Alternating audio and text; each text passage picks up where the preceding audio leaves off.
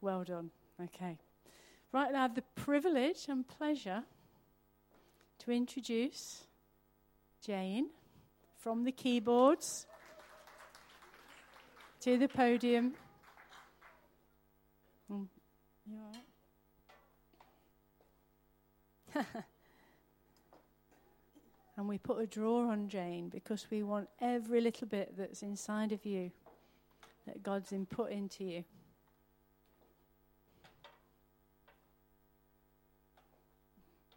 She's a lady who knows her God, and a lady who knows that she's free. Perfect, yeah. Yeah, so yeah. Thank you, amen. Can you listen fast? Because we're... Okay, a couple of weeks ago I did the nugget, if you remember, and talked about submission in the context of unity. I've been amazed at how many times the word unity has come into a prophecy, into discussions in prayer. People have prayed it, and just again and again. And then this morning in the watch... Was it Pam, in her word, in her prayer, very passionately about unity. So, I trust I'm on target this morning. And a couple of weeks ago, if you remember, I showed you a starling murmuration. Well, I'm going to show you another one, just in case any of you missed it. And because I think there's something we have to catch. So, these are starlings. And it's about how they move together. They're not joined. We can't see a leader, although that's not particularly the issue. But none of them crash and fall out of the sky. And some of those groups are pretty tightly packed together. And it's not like the geese formation. You know, where they're in an arrowhead and everybody's in a very strict place in that arrowhead shape. So they know where they're going and they've got their place. So in a sense, that's a bit more predictable, isn't it? Because this is, as far as I can see, totally unpredictable. It's flexible. It moves. We're not going to the next one.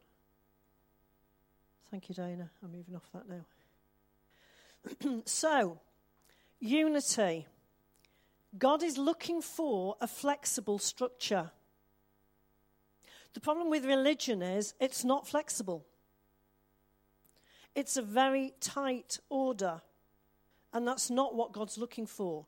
He's not looking for a strict structure with a hierarchy. That's not his plan.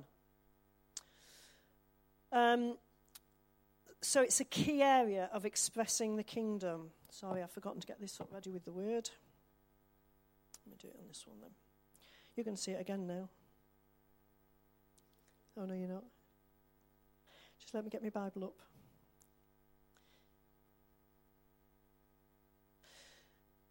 So what is unity? My key scripture, if you're into those, is going to be from John 17. And the thing about John 17 is, I'm going to say something really profound now, it follows John 14, 15, and 16. It's Jesus talking, and it's a whole. And the problem sometimes when we read the word, especially if we're short on time, is we read little chunks, don't we?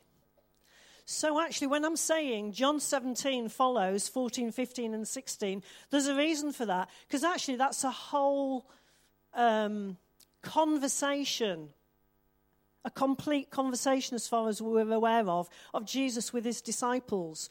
And so, yes, it's good to focus on bits of it, but we need to bear in mind that John 17 did follow on from what he just said to them in 14, 15, and 16. Do you understand where I'm going with that? So when he makes certain statements, or when he prays in 17, it's in the light of what he's just been talking about. So, John 17, starting at verse 20. And I know we're short of time, but I'm going to read it from the Amplified.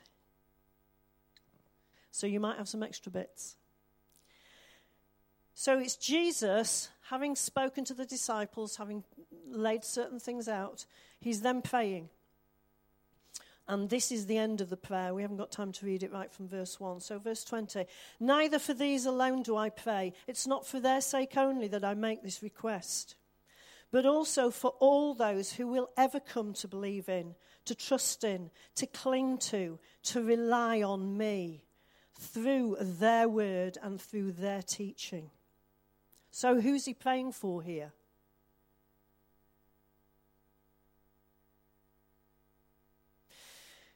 Verse 21, that they all may be one, just as you, Father, are in me, and I in you, that they also may be one in us, so that the world may believe and be convinced that you have sent me. I have given to them the glory and honor which you have given me, and that they may be one, even as we are one. I in them, and you in me, in order that they may become one and perfectly united, that the world may know and definitely recognize that you sent me, and that you have loved them even as you have loved me. Father, I desire that they also, whom you have entrusted to me as your gift to me, may be with me where I am, so that they may see my glory which you have given me, your love gift to me. For you loved me before the foundation of the world. O just and righteous Father, although the world has not known you and has failed to recognize you, and has never acknowledged you, I have known you continually, and these men understand and know that you have sent me. I have made your name known to them, and revealed your character and your very self, and I will continue to make you known, that the love which you have bestowed upon me may be in them, felt in their hearts, and that I, myself, may be in them. So any discussion of unity has to begin and be centered on the Godhead. Because we see here that Jesus repeatedly says, I am in you, Father, you are in me. I am in you, you are in me. There's unity there. So unity is first of all demonstrated in the Godhead. Three persons in one. Now, I probably may not say anything you haven't heard before this morning, but it's the decade of look and look again. So put your listening ears on and hear what the Spirit's saying this morning. Don't listen to my words. Listen past my words. Because, as I say, you've probably heard it all before, but that's not the point. And I make no apology for the fact you've probably heard it all before. But God's calling us to a new level of unity. What's been there before is not going to cut it for this new season. So, three persons in one, unity. Different functions, but one. No competition, one. And in one sense, no hierarchy. One. Now, we can debate that one. Do we put hierarchy into the Godhead, or is there a hierarchy in the Godhead? Father, Son, and Holy Spirit. Different functions, but one. Totally united. So that's the first area we see unity demonstrated in the Godhead. We see unity in the two natures of Jesus, in the person of Jesus Christ. He's perfect God, he's perfect man. He's truly God, he's truly man. One person. There's a perfect unity, but two distinct natures in a perfect union. Thirdly, unity of God's people with himself. And this is where you need to read 14 to 16 in John, because I haven't got time to do that. But if you read through from chapter 14 to 16, he keeps talking about I in you, you in me. I am the vine, you are the branches. He who abides in me and I in him bears much fruit, for without me you can do nothing. If you abide in me and my words abide in you, there's a union and a unity that Christ is looking for each one of us. Colossians 1:27, to them God willed to make known what are the riches of the glory of this mystery among the Gentiles, which is Christ in you, the hope of glory. I haven't got time to unpack that right now. But we were lost and without the glory. Man lost his glory. But Christ in us replaces. When God created man, he crowned him with glory. It was lost in the fall. But when we receive the life of Jesus, when we receive the life of the Spirit, that glory is replenished, restored.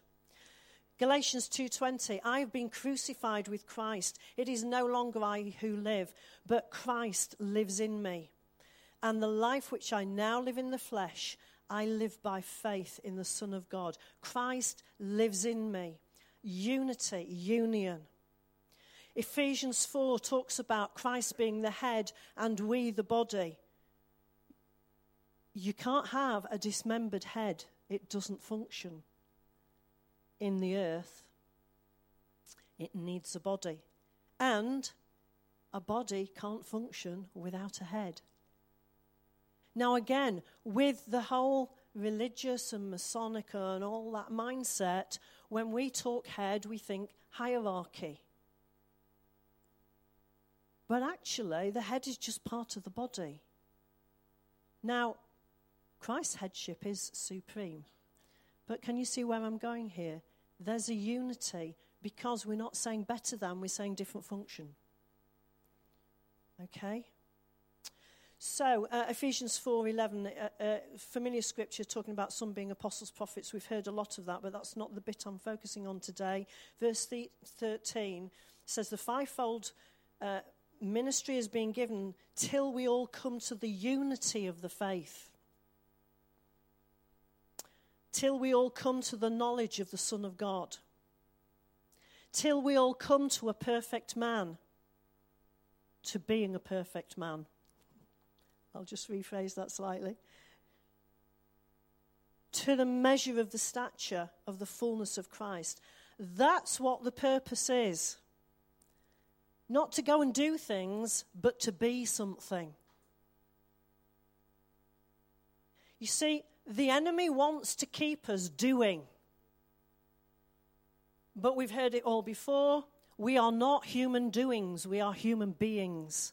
And the place we have to be is in the Spirit, united first and foremost to the Godhead. Spiritual unity. Verse 15, speaking the truth in love, so that we would grow up in all things into him who is the head, Christ, from whom the whole body joined and knit together. Joined and knit together. The Lord had me look up chainmail a month or so back. It's fascinating. Chainmail is made up of circles interlinked, and it is so strong but so flexible. So flexible. I haven't got time to get the picture up right now because we're short of time. But it's again the picture of a structure where in the circles of chainmail, everything touches everything else around it. But it's totally flexible and totally strong. So moving on, unity of the body.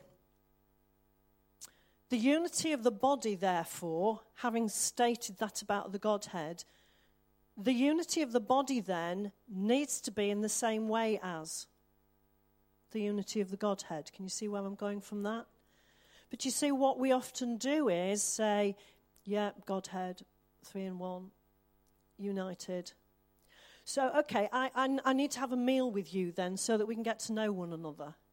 I need to do this then, don't I? No, the Godhead is, because they are in unity. And we need to get to the state of being one, and then what we do will come out of that. But you see, we mustn't put the cart before the horse. Otherwise, we're just into works. So, unity of the body has to be in the same way. It has to be, first and foremost, a spiritual unity. It's function, not form. It's not building committees. It's not building this, that, and next and the other to do things. It's being. Ephesians 4:3, being diligent to preserve the unity of the Spirit in the bond of peace. Let me just read the context there. I therefore, this is Paul speaking to Ephesians who are Gentile Christians, therefore the prisoner of the Lord beseech you to walk worthy of the calling with which you were called, with all lowliness, gentleness, long-suffering, bearing with one another in love, endeavouring to keep the unity of the Spirit in the bond of peace. There is one body, one Spirit, just as you were called in one hope of your calling, one Lord, one faith, one baptism, one God and Father of all, and is above you all, and through all, and in you all. Did you catch all those ones? Do you think he's trying to get a point over here? There's one. Now, if I am joined spiritually that way, then that makes me joined this way, because we're both joined. Right? Can I borrow you two a moment? I was going to come over, but I'm not allowed to come off the stage, am I? Okay, so if we are all joined to him, I could do with some ribbon, really. Imagine it, yeah? Right, so if Howard's holding a spiritual ribbon up to the Lord, he's joined. Dit's got her relationship with the Lord, and I've got mine, and they're all going to a central point. Can you see it in your mind? So actually, we're all joined. We don't have to hold hands to be joined, because we are joined. We can't help but be joined, because we're all fastened to the same thing. We've all got the same life force coming in. Are you catching what I'm saying here? Thank you. So what man does is form things and say, I have to metaphorically hold hands with you, otherwise I'm not one with you. No, it's a spiritual unity we're looking for. Ephesians 4:25, therefore putting away lying, let each of you speak truth with his neighbour, for we are members one of another, whether you like it or not. We are members one of another. 1 Corinthians 12, 4-7, diversities of gifts, but the same Spirit. Differences of ministries, but the same Lord. There are diversities of activities, but it's the same God who works all in all. But the manifestation of the Spirit is given to each one for the profit of all. Your gift is not for you. Your gift is for all. So if you withhold your gift, it's not just between you and God, it's actually for us all. Sorry if that was a bit hard. Don't know where that came from. Let's move on. It's already in existence. This spiritual unity already exists in the Godhead. We saw that at the beginning. It's already there. We don't need to create it. We're not trying to make it. Our responsibility is to continue it, preserve it, the Bible says. It's not mechanical, it's not organizational, it's eternal and spiritual. And we are connected into that. It's not about what we do, it's about who we are, and we are. If we are connected that way, we are connected that way. It's a spiritual truth. We don't have to manufacture it. John 17:21 we saw earlier, that they may be one as you, Father, are in me and I in you, that they also may be one in us, and the world may believe that you sent me. And then it goes on to say, and the glory which you gave me, I've given them, that they may be one just as we are one. It's awesome, isn't it? We are being invited in to this community of Father, Son, and Holy Spirit. Their family, their community, their oneness. He wants us in it.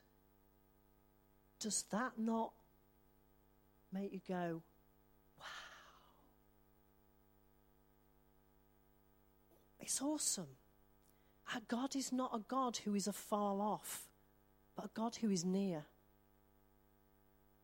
He wants us to be one in that community of Father, Son, and Holy Spirit. Does that make us a God like him? No, it doesn't.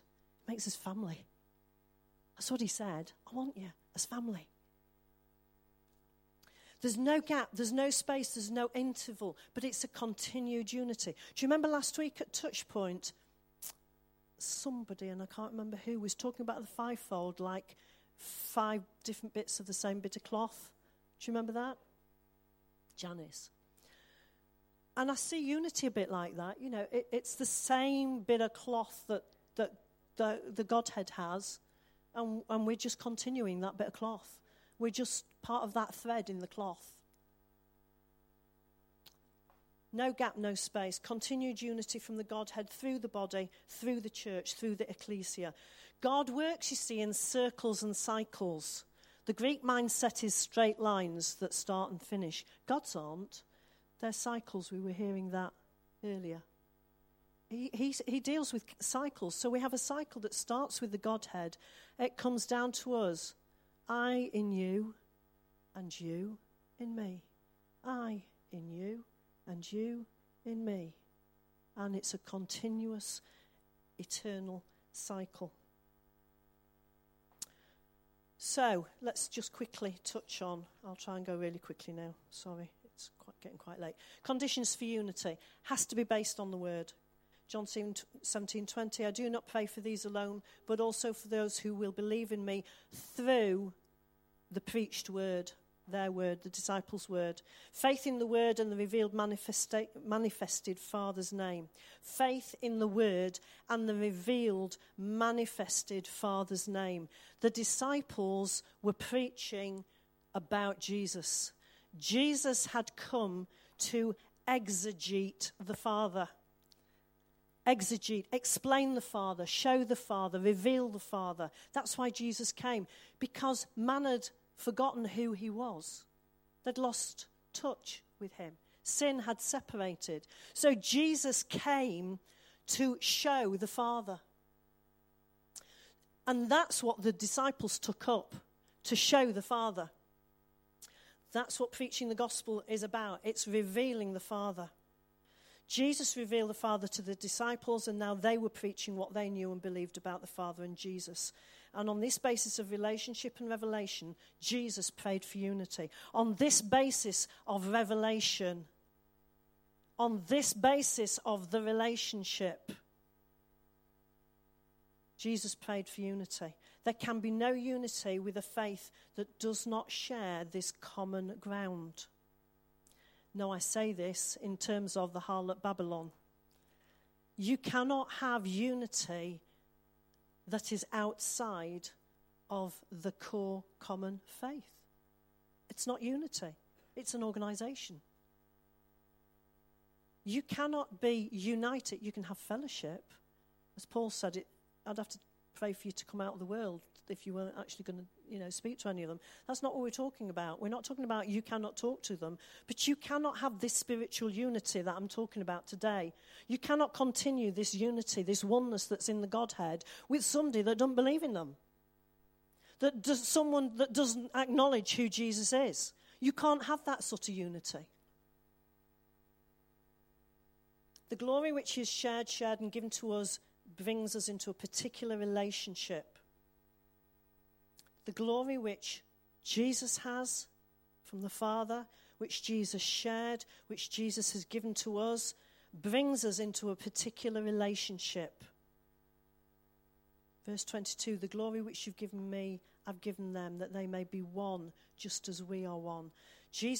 God gave to Jesus, whilst on earth, union with himself, intimate relationship.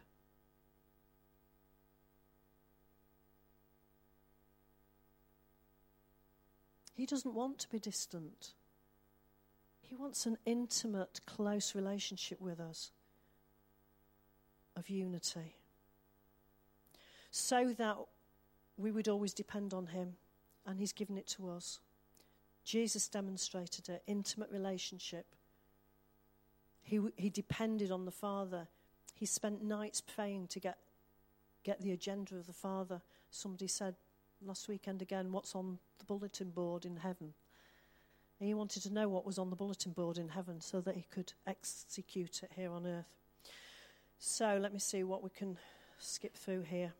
So we're not orphans, we're vitally united. We're spiritually united. We're based solidly on truth. There is no unity, not this spiritual unity, without it being based solidly on truth. It cannot exist outside of the person and work of Jesus. It cannot exist outside of what he said. It cannot exist outside of the Holy Spirit, because it's a spiritual entity. The word Christ is not Jesus' surname. Christ is the anointed one and the anointing. And it's a great thing to read the word sometimes, and where you see the word Christ, translate it. The anointed one and his anointing. Because you're anointed with that same anointing. So, Christ in you. That is not the same as saying Smith in you. McCallum in you. It's not the same. It's the anointing in you. The same anointing that was on Jesus is in you. The same. We often teach the little ones, there is no junior Holy Spirit. There is one Holy Spirit, and they have the same Spirit, the same as you have the same Spirit. You have the same Spirit over there that they have over there. There is no different Holy Spirit. There is one. Unity is different from fellowship. There can be no unity with a system of beliefs then that differs from who Jesus said he is and came to do. He was the incarnate Word of the Father made flesh. So, one Lord, one faith, one baptism. No amount of organisation can bring this sort of unity that shares a common faith. Okay, just a few things then. Breaking unity. Breaking unity then, deviating from truth. As soon as you deviate from the truth of the word, as soon as you deviate from who Jesus said he was, then there cannot be this spiritual unity. Hence why it has to be based on the word of God. Unity can be broken by the way we conduct ourselves. So, for example, in the New Testament, they started arguing as to who was better, Paul, Peter, or Apollos. And it brought a division. It broke that unity. It caused a division and a barrier. Boasting over individual kind of spiritual gifts. We all need to desire the spiritual gifts. We all need them. We all need to manifest them for his glory, for the body, to increase his reputation. Not ours. His reputation. Doxa is the word for glory. And it includes the idea of reputation. So when we're talking about doing something to the praise of his glory, we're talking about doing it to increase his reputation. So when we're doing something to the praise of his glory, we're doing it for his reputation. And then the fourth area of breaking unity is, of course, sin. Don't need to say much more than that, sin formed the original barrier between us and the Godhead, and it can also not only break the unity that way, but it will break the unity that way too. So the function of unity. First of all, then, it's to manifest the truth about Jesus. Did you notice in verse 21 that they all may be one, just as you, Father, are in me and I in you, that they also may be one in us, so that, did you catch this? So that, the reason being why they need to be one in us and one together is so that the world may believe and be convinced that you've sent me. It does not say so that the whole world will get saved. It doesn't. It doesn't. Some people will not get saved. They will choose not to. And that's not what Jesus is asking for. He's saying so that they will be convinced that you sent me. They'll be convinced of who I am. They'll know the truth, and some will choose the truth, and it'll set them free. So, first of all, it's to manifest the truth about Jesus. Secondly, it's to manifest and demonstrate that God loves us in the same way he loves Jesus. Did you catch how many times it says about love? I'd love to spend longer on there. Please have a look at it yourselves at home. God loves you exactly the same as he loves Jesus. Dwell on it, meditate on it, mutter it, as I think the Jewish people say. They don't learn by, word of mouth. They say word of mouth, isn't it? Anyway, sorry, red herring there. Meditate on it. God loves you exactly the same as he loves Jesus. We are the special objects of his love, the demonstrations of his love. As Jesus was and as Jesus is, so are we even in this world. Now, I do want to say this morning. God loved Jesus. Jesus suffered and died. And lots of people get stuck there. How can God love if he allows that to happen? And that's because we think physical, temporal world. We do not have an eternal perspective. Because actually, it's not about my comfort. It's about something bigger than my comfort. It's about his purposes and his kingdom, which are higher than my comfort. So God loved Jesus all the way through the cross. He never stopped loving him. He was separated by sin, but he never stopped loving him. He turned his back because he couldn't face or be part of sin, but he never stopped loving him. It wasn't a turning of the back that says, oh, I've had enough of you then, which is how we often respond, isn't it? That wasn't why God turned his back. He loved him so much. Did he want to see him have to go through that? No, but there was a higher calling. There was a higher calling, which is why Jesus had to go to the place of, God, if you can, take this away. But I understand that there's a higher purpose here than just how I feel. And he was prepared to do that. And you know, part of the union, the unity that God's calling us to, is to put the flesh under. Is to put the, actually, this is what I want. Just after, it says that we may grow up. And I do think part of this is grow up. Part of what holds us back is, may I say, toddler tantrums. Sorry, I don't like it done that way. I wanted red curtains. I wanted, whatever. I want my flesh, my comfort, my... It's not about that. There's a higher calling. And that's what I believe God's putting his finger on. There's a higher calling than how we've operated before. It's not about being somebody's servant and being downtrodden. It's not about that at all. Not about that at all. It's about a higher calling, a higher purpose. And then it says in the word, when we understand that love's not dependent on our circumstances and comfort, when we can get past that, then people can look and say, what enables them to be like this in these circumstances? And then people will look and say, truly, he was the Son of God.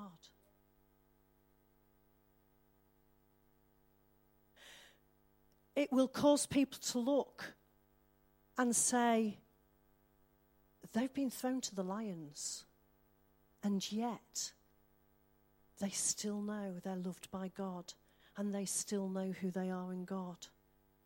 Can you see? It was for the purpose that people would recognize who Jesus is and why he came to the world.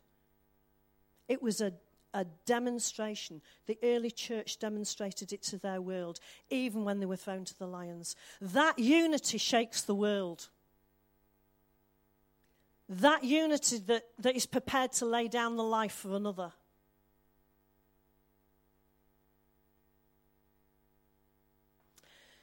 It's not about necessarily selling all your possessions, living together. That was a practical outworking for the church then.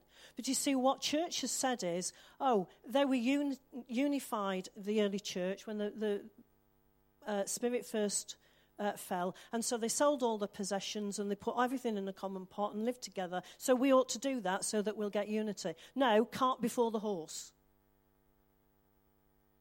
Get the unity and God will show how that will work out in our context. It's not about doing the practical thing first. It's about getting the unity first. And then that will flow out in things that happen. It's about knowing the love of the Father, what Jesus has done, and standing in that truth, whatever faces us.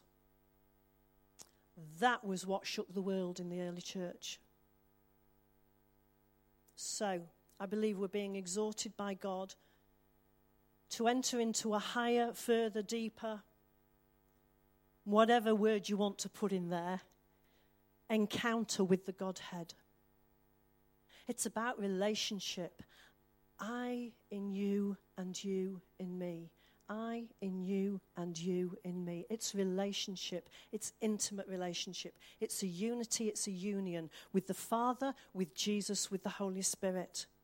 And out of that unity, when that is in place, then things will be exemplified, they'll be demonstrated, they'll be manifested, and that unity will be continued. The unity that exists in the Godhead already will just be continued and will flow. Both individually and corporately. We have to be in union vertically to be in union horizontally. Vitally united with the Godhead. Members one of another in a spiritual unity.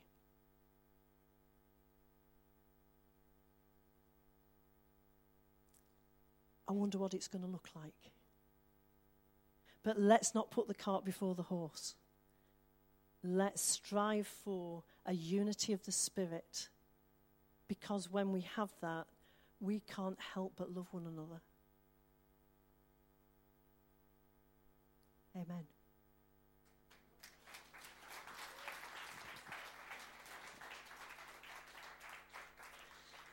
So, shall we respond? I know it's late, guys. Sorry. Just quickly. Lord, we thank you. We thank you so much that you have called us into that close relationship with you, that you want an intimate relationship with you. And right now, Lord, we circumcise our hearts and renew that and declare to you our desire. We want to have that unity, that union of closeness, of intimacy that you have offered us. It may be that you haven't had that before.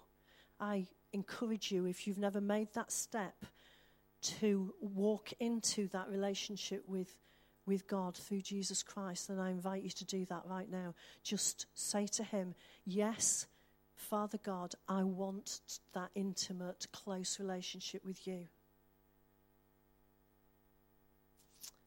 And Lord, we respond to you to set ourselves again to seek you and to be at one with you by the Spirit. And Lord, we choose to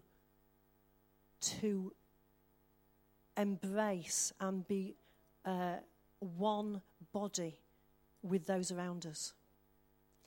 But Lord, we're not going to put the cart before the horse. So show us, Lord, how that's going to be expressed through me. And I understand, Lord, it's not going to be expressed through me the same way as it's going to be expressed through other people. But show me, Lord, what that flowing with your Spirit looks like in this context, in this body here, Lord. Thank you. Thank you, Jesus, that you made it all possible through your death on the cross, through your paying for my sin, for the stuff that I've done wrong, Lord. You dealt with it. You paid the price for me. I thank you for that. And I just say, I want in. Amen.